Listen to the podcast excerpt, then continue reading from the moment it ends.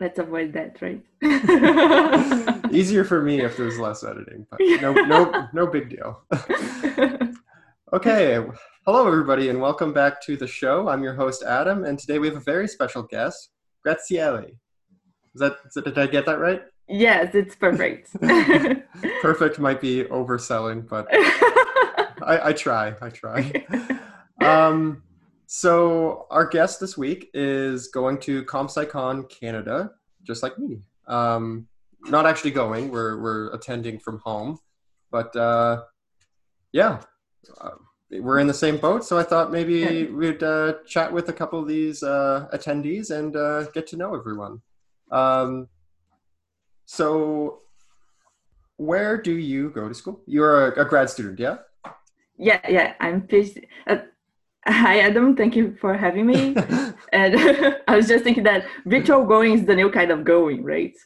so, yeah, like, yeah, that's right. So attendance. I'm going to my living room and sitting down and. yeah. so yeah, hello everybody. My name is Gracielle.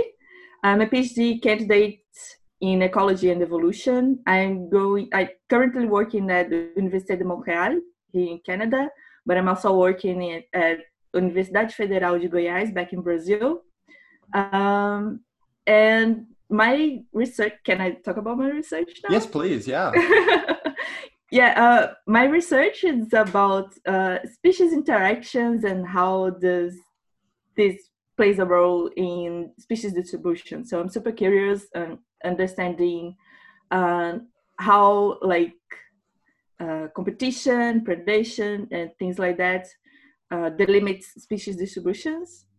Um, and but I do that without having to go to the field because I do that as a theoretical ecologist. So I, I get to simulate virtual worlds in my computer and get species to fight and to collaborate and to test my ideas. That's really cool. So actually, I was going to ask you about that. Um, I've spoken to some uh, researchers who do field work in that sort of area um, when it comes to the theoretical stuff, you say you do a lot of computer modeling. Can you maybe give a very brief description of like what goes into a model or uh, what like a result looks like for you? Yeah, sure. Um, it depends on your model, but there are a lot of things that you have to address when you build a model. Um, but basically, you have to think of all the factors that can influence uh, your variables. Uh, and all of that goes into your model as parameters. So you have to think about that, and you have to, uh, for example, I simulate virtual species, but I have to think about what is the growth rate of them. Did they have like three siblings, or they have a thousand? uh, how do they fight? Do what's the effect of one species on another? Do they kill uh, every every puppets that sure, yeah, that, yeah, yeah. that are born, things like that. And the outcome is are pretty much line graphs. Okay. so I get to understand how are the dynamics of the populations based on. Uh, it, I get to see a graph with the number of individuals for species, for example, in a certain amount of time in a time series things like that. Or I can do a heat map, for example, uh, and then I can see the distribution of the most abundant species or the less abundant. Okay, so maybe um, maybe a misconception could be that like uh, when you do these sort of computer simulations, you're creating like almost like a video game type scenario where you get to watch these animals, but that's that's definitely not the case. It's more math based. You get a number out, you plot the you'd have to have a, a great imagination to to really draw the picture. yeah, yeah, but sometimes it can feel like a video game when you do like immediate plots of heat maps, uh-huh. and you can see one species is expanding and the other one contracting. Things you get to see them moving, but uh-huh. not like a video game. okay, I've heard um, some models that I don't know if they like started off in ecology or if they started off in like economics or something, anything like that. But I've sometimes heard analogies between uh, some like standard ecology models and like bidding wars or like Um, do you know what I'm talking about? yeah, yeah. A lot of models in ecology were born in economy or physics, okay. even. Okay. Uh, so, uh, like Darwin had that idea of competition and uh, the survival of the fittest, and what we now know as the uh, carrying capacity. Mm, okay. It was an idea born in in economy from Malthus that he said that we wouldn't have resources for everyone, so the population would reach a, a stable point. Uh-huh. So we use that a lot in ecology. Okay. And as far as um, training goes for you um, to get to where you are now, I'm assuming lots and lots of math, applied math. Uh, yeah. D- differential equations. You probably are very good at solving those. I wish I was. But I think the most important thing uh, for listeners who want to adventure in theoretical ecology is not to be afraid of math. Like I was, I always liked math, but I was never that good. So I always have to go back to the books to relearn something. Uh, but we apply a lot of that in our models. And also, programming language is uh. really important because you get to, it, it's really uh, flexible. You get to build the model the way you want, and it's uh, it it addresses the really specific problem of reproducibility. So you can build a model that everyone can replicate. Ah, okay, interesting. Yeah. Yeah, I feel like um, when math becomes like applied to like a biological system or something like that, it's a little bit easier for like me to understand. I've never been good at like math for math's sake, but when it's like describing something that I can actually think about, then then I like it. yeah, yeah. Once you understand the basic stuff and like I think that in nature this will happen this way and uh-huh. then you remember there is something in mathematics that can describe that. So I heard that I heard that's how Einstein liked to think about stuff. He would just draw a bunch of pictures and think about stuff qualitatively, and then after the fact, yeah. try to find the math to make it work. yeah, that's what I'm doing. So I'm feeling good now. yeah, there you go. Um, so uh, you are uh, into all this research, but you're also apparently very much into science communication, hence going to ComSciCon Canada. Um, so has this always been something that you've been interested in or has the like communicating research um, been like a, a new focus for you what what brings you to SciComm uh, that's actually a very long dream like since i was a kid because i was really really lucky to have access to science communication in diverse media since i was really young like in magazines, TV shows, and newspapers. And I always, I was lucky to have a really inspiring family. Also, like my sister, my older sister was the first one to go to college, and so she brought a lot, a lot of new ways to think of research things. Um, and, and then I remember be, as a kid dreaming of being a scientist in the morning and a science communicator in the afternoon, even though I didn't knew this was a thing. so I oh. wanted to go to a magazine and write texts about science. well, there you go. That that seems yeah. like the split that you've uh, you've attained at this point. yeah. No, right now it's pretty much only research. Yeah. I have uh, some time to science communication, but I hope one day I'll have mm-hmm. the morning for science and the afternoon for science communication. Did you? Was there ever like a a very uh, important TV show or magazine, like uh, one that sticks out in your mind as being very inspirational?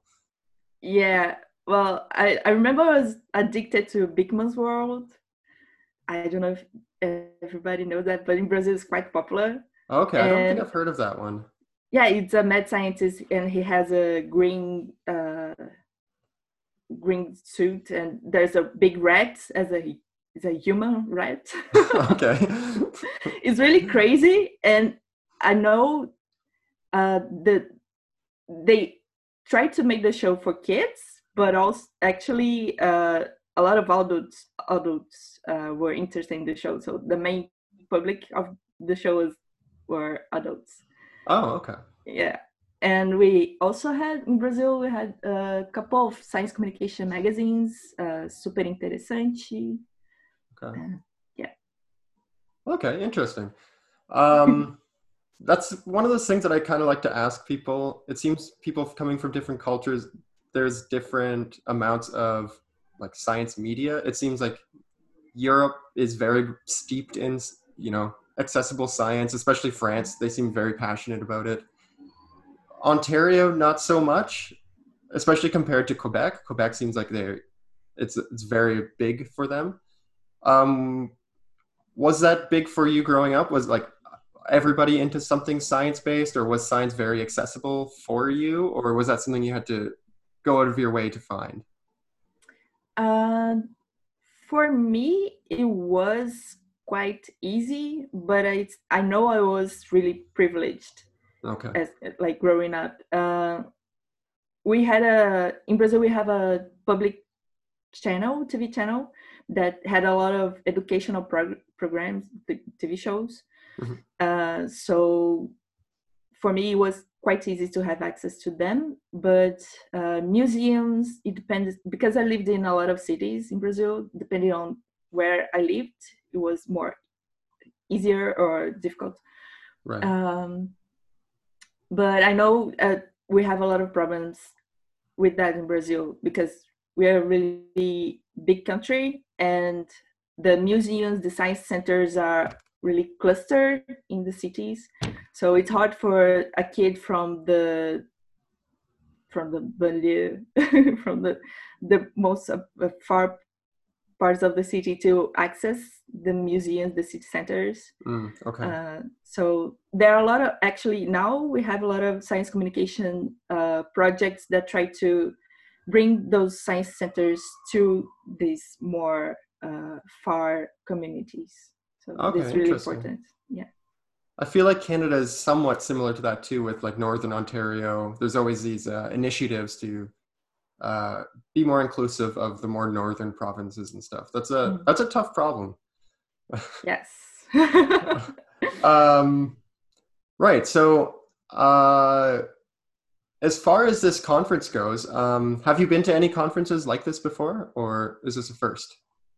Um, not really. I was once selected to go to a camp uh, in Brazil. Uh, it was promoted by an institution called Serrapilheira. Uh, they selected about, I think, 50 or 40 projects, science communication projects, to go to this camp to have uh, two three days of training and to get to know each other and then they will be uh, they will be able to submit a proposal to get a finance mm-hmm. so, to get fundings to to the projects uh, so it was a really interesting uh, opportunity but other than that i don't think i went to a conference of science communication okay more uh, satellite events in academic conference things like that Ah, okay. Um, yeah, so it's it's pretty exciting that they're putting this sort of thing on. I I've only very recently started to to see these things popping up. Um, applying for this and going for this uh, conference, is there anything in particular you're hoping to get out of it, or hoping to learn um, from these these uh, workshops? Sure. Uh, I thought it was a really interesting idea to have this conference uh, and especially because it's aimed at grad students and made by grad students and everything. Uh, myself, I co-lead a training project in science communication, so I, I always, I'm always curious to get to know how people do these trainings and to get new ideas and to learn new things because I, I was never formally trained in science communication, so mm-hmm. I, I feel like I need these trainings that as much as possible as much as I can get. Um, and because the project that I co-lead along with Dr. Maria Leticia Bonatelli back in Brazil too, um, it's a collaborative project. So I get, I hope to get contributors in this conference to too. People interested in having a satellite uh, version of the project in their own cities to expand. Okay, so tell me about this project. This is this is not your your your research project. This is a another communication based project. Yeah, that was something that was born in the halls of the university because I was always uh, doing a, a, little blog post here, Twitter there, science mm-hmm. communication, and people are like, "How can you do that?" Like, we were never trained to do this, and I was I'm so shy. I don't know where to start, and I was like, I just started to do, and I got uh, really supportive people that helped me with feedback. So I thought that maybe what was missing was a space for people to get confidence to try new things and to gather people that already know how to do it to teach and to uh, to to try to get these people that are shy to try new things yeah sort of a mentorship type of type of yes yes perfect. That's it. So this idea was born uh, how to make a collaborative training science communication. And then i applied to mozilla open leaders to develop this project. So it's a mentoring program of i think it's 12 15 weeks where we develop the project until a minimum viable product. Mm-hmm. uh, and after that i got the fundings from mozilla too to have uh, in-person training. So last year was really productive. We had about four trainings, I think, five in person, and it's really really fun because it's really unconventional. It's quite a um, unconference. Have you heard of it? Unconference. Yes, it's um, I think I've seen that as like a hashtag floating around. I, I just assumed it was any translation from in-person conference to virtual conference, but that sounds like no. I'm wrong. yeah, like a, an unconference is almost a conference uh, reverted where participants are the main responsibles for the for the content of the conference. So the way that the training goes is that we get we the, the instructors uh, give low input of content, but we uh, we have a lot of uh, hands-on activities so participants discover their own potential in science ah, communication. Okay. That's awesome. And uh, and you've run some of these already? Yes. Uh, last year we had a, a lot. Uh, uh-huh. we had different formats too. We had the first one was five days morning and afternoon was really extenuating. And last just this week we had the first online training. It was ah okay. I was going to ask about that. How how was that? yeah, it was a challenge because we we spent the whole day doing a lot of activities. We go, uh, we walk around, we build things with our own hands, and doing that online was like, mm, will, will that work? right, right. But it turned out it worked because we focus more on blog posts and Twitter and the basics of science communication. Mm-hmm. So we get people in breakout rooms in Zoom for them to discuss things and to write things on etherpads. So it, it works. It worked. Awesome. yeah. yeah. that's something that I've been very interested in um, since all of this um, stay-at-home business. Uh, basically, how conferences are getting translated to virtual.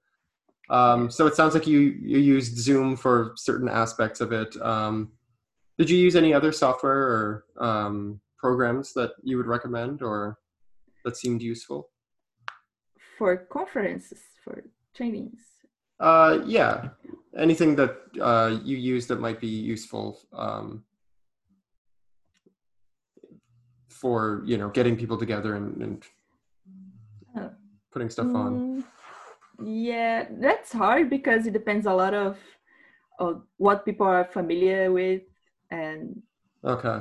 Yeah, so right now I'm using pretty much everything is in Zoom. Okay.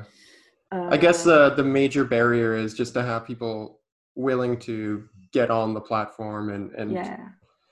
My my experience has been it, most of these programs work. It's just like opt like finding the, the best possible one isn't really the problem. It's mostly just get get everybody in a place and it'll it'll work out. Yeah yeah. I, sometimes I re- i'm a bit concerned about privacy zoom but uh-huh. well we can get everything right? There's yeah. uh, this other platform that i saw that i used once it's called whereby. Okay I don't know if it's better in privacy than Zoom, but it works quite well too.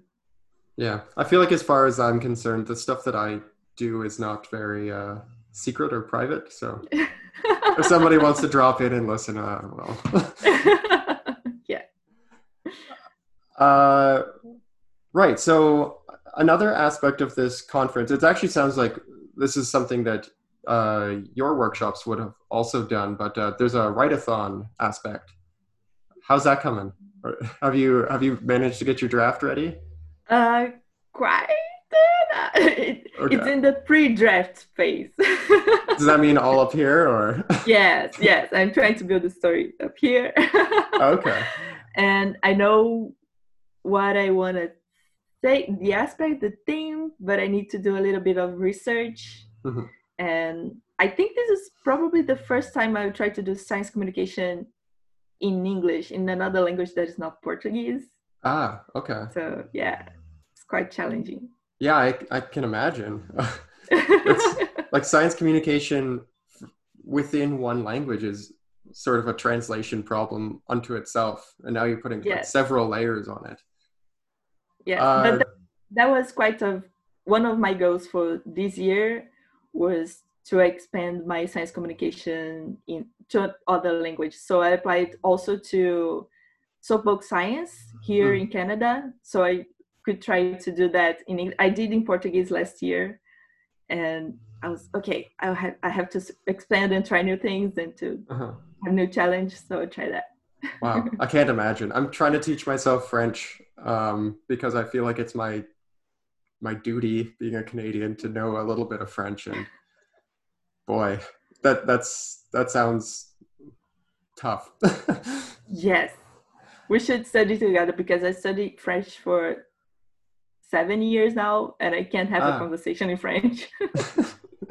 I feel like if I can read stuff off of like a, a website or you know out of a book, that I'm I'm doing all right. I can't do that yet, but that's the goal. yeah. Um, Actually, the the fact that you have other languages that you have access to, is there? Do you think there are avenues for you to get into like translation? Like, um, is that something you've looked into for yourself as like a a, a job or something you could offer? Yeah, yeah, I did that for a while for Ecography, but it didn't turn out uh, as expected. Okay. I don't know. I, I I don't think people are really interested in doing this, but it's sure something that I would do. Okay. And I think it's important. Uh, for example, in ecography, there are a lot of uh, Brazilian researchers that published there. And I feel like it would be really, really useful to have those blog posts uh, or lay summaries in Portuguese for people that have a lot of difficulties in in English, mm-hmm. which is a, a, lot of people in Brazil. Sure. Yeah. yeah. yeah. There's so many resources available to English speakers. Um, yes. this is one of aspects of science that people are try, are, are beginning to acknowledge that people that are not native to English already start a, a, step back in science because they have to learn, they have to try to write in English, and there are always a reviewer that rejects the paper and asks for for example to ask a native english speaker to be a co-author and that's terrible. Yeah. So yeah. Yeah that should um that's that's tough. That's uh i definitely benefit from being able to read all of these english things i it really does seem unfair that uh, other other people have to translate into my language. I don't know. You'll be like that the whole day, like. Mm. Yeah, yeah, there's these barriers in science. Yeah. I'm trying to think like would I end up in science if I had to learn another language to partake? I I was never really one for languages, so I probably wouldn't end up in science. That's that's a weird thought. Yeah. That's something that everybody needs to think about. yeah. Uh, I, I I, maybe I was privileged to get to get involved in Mozilla community since a couple of years now. Uh-huh. Uh, but they talk about that all the time. There are a lot of projects trying to assess that, how to be more inclusive in, for example, peer review. Uh, right. The people from the PREreview project, which is a platform for reviewing pre preprints. mm-hmm. they try to address that a lot, how to be more inclusive in uh, in the review process and how to get more people from other languages to uh, to be included in the in the scientific in the academic publication process. Yeah, I wonder if I mean since journals need to be profitable apparently uh, in a world where that wasn't the case, I wonder if there would be uh, like if they could have some translators hired on as like a when a draft is submitted, they can go through and, and sort of pick through the obvious grammar and, and stuff before reviewers see it, because that's certainly going to bias reviewers if they have to if they have to interpret it for themselves. Hmm. That's yeah, that's that's a big problem with academia. Yeah, yeah, for sure. And I mean, there's a lot of problems connected to that. Uh-huh. For example, sometimes your English in the paper is perfect, but if your name says that you're not from the United States, the review may be like, mm, your English is not perfect. You shouldn't use, if you use hmm. that word, you're not an English native speaker, so you should try to have a review on that. Um, there are a lot of cases that I've heard of from that. Oh, that's and, horrible yeah and the other problem is money because to to afford someone to review your english it's really expensive in brazil for example mm-hmm. and the fees to publish are really high it can get like three months of a grad student salary in brazil so wow that's that's brutal yeah. i wonder if like uh so I'm a part of the the American Physical Society. That's like the overarching research society that most physicists are a part of. I wonder if these sort of societies have like grants or bursaries or whatever for um, just quick translations, if that's something that. They would look into doing. Because yeah, it's really unfair that anybody who you know wasn't born speaking English would have to you know foot that bill. Yeah. That that's a great idea like to have a society uh, a small grant for that that would be good. Yeah i don't know. I should ask around and maybe look into that. I'm sure some group has already figured out that to some extent. They might be a smaller group or something but that's interesting. Yeah i hope so yeah. Um, anyway, can I pick your brain a little bit about what your write-a-thon topic is, or or do you want to keep it private until no sure okay. maybe if i make a public commitment yeah it'll be so uh, i've been uh, trying to play around a little bit with uh, product design in the last couple of months um, because i've always been interested in that since i was a kid with the art class okay and and now I have a friend that he's a a, a woodworker. He he does um, furniture in wood.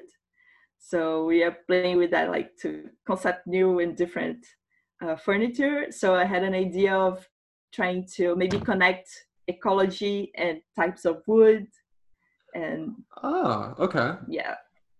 And the last few days, I was researching about different schools of interior design. So we have like the Scandinavian design mm-hmm. and the Irish design. They have different kinds of wood that are prevalent. So in Irish design, they have more dark wood, and the Scandinavian are more uh, light, clear, like a light tone of uh, brown.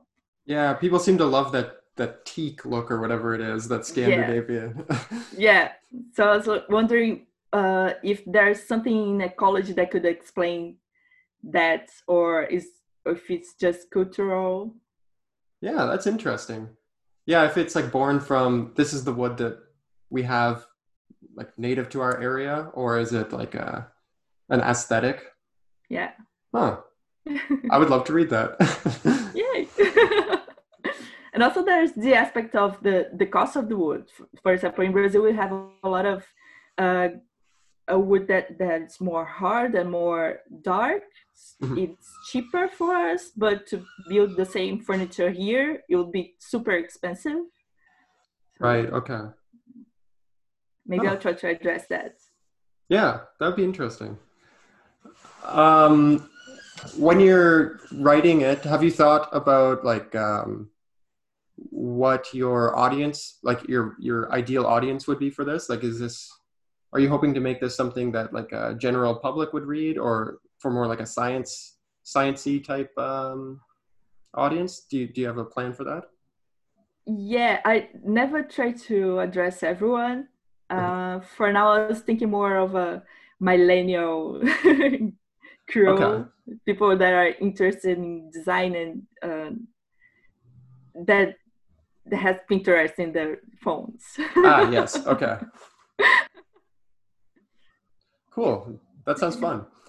Um, so that's kind of the uh, the extent of the questions that I had prepared, more or less. Um, anything you want to sort of shout out or, or talk about or advertise before uh, before I let you go? Uh, sure. Uh, in Brazil, we have a lot of SciCommers, have a, a, a, good science communication community. Uh, I have a list on GitHub if anyone is interested in what's going on in science communication in Brazil. Oh, if you could share that with me on Twitter, that would be awesome. Yeah, and sure. I can attach that to this. Good. Uh, it, it's really interesting because people are trying new things. There are people that are getting together as a kind of society to mm-hmm. uh, to filter what's good science channels in, on YouTube, for example, the Science Vlogs Brazil. Okay. So yeah, I'm I'm really proud of the community back in Brazil because they are awesome. They they have a a great history. There, are, uh, for example the science blogs. Mm-hmm. That's kind of the same people that run the science vlogs now. They are active for more than 10 years now and they're they're just awesome great yeah i'd love to uh to check that out and also, if uh, if you can give me any sort of more information or links or to to your project, I would love to check that out too. Sure. Are you preparing a poster for the conference? Uh, no, not this time. Ah, okay. Unfortunately. yeah. Cool. Well, thanks so much. It was great meeting you. Yeah, thank you, Adam. Great to meet you too. yeah, I can't wait to read your work, and uh, I mean, we'll see you uh, in virtual Toronto, I guess. Yes, virtual Toronto. cool. Okay. And w- would you mind if I contacted you after the fact or after the conference to do a little debriefing? Would that be? No, no, sure. Cool. Awesome. Well, thanks again. It was uh, it's great having you. Thank you. Thank you, everyone listening. All right. Have a good day. Bye. You too.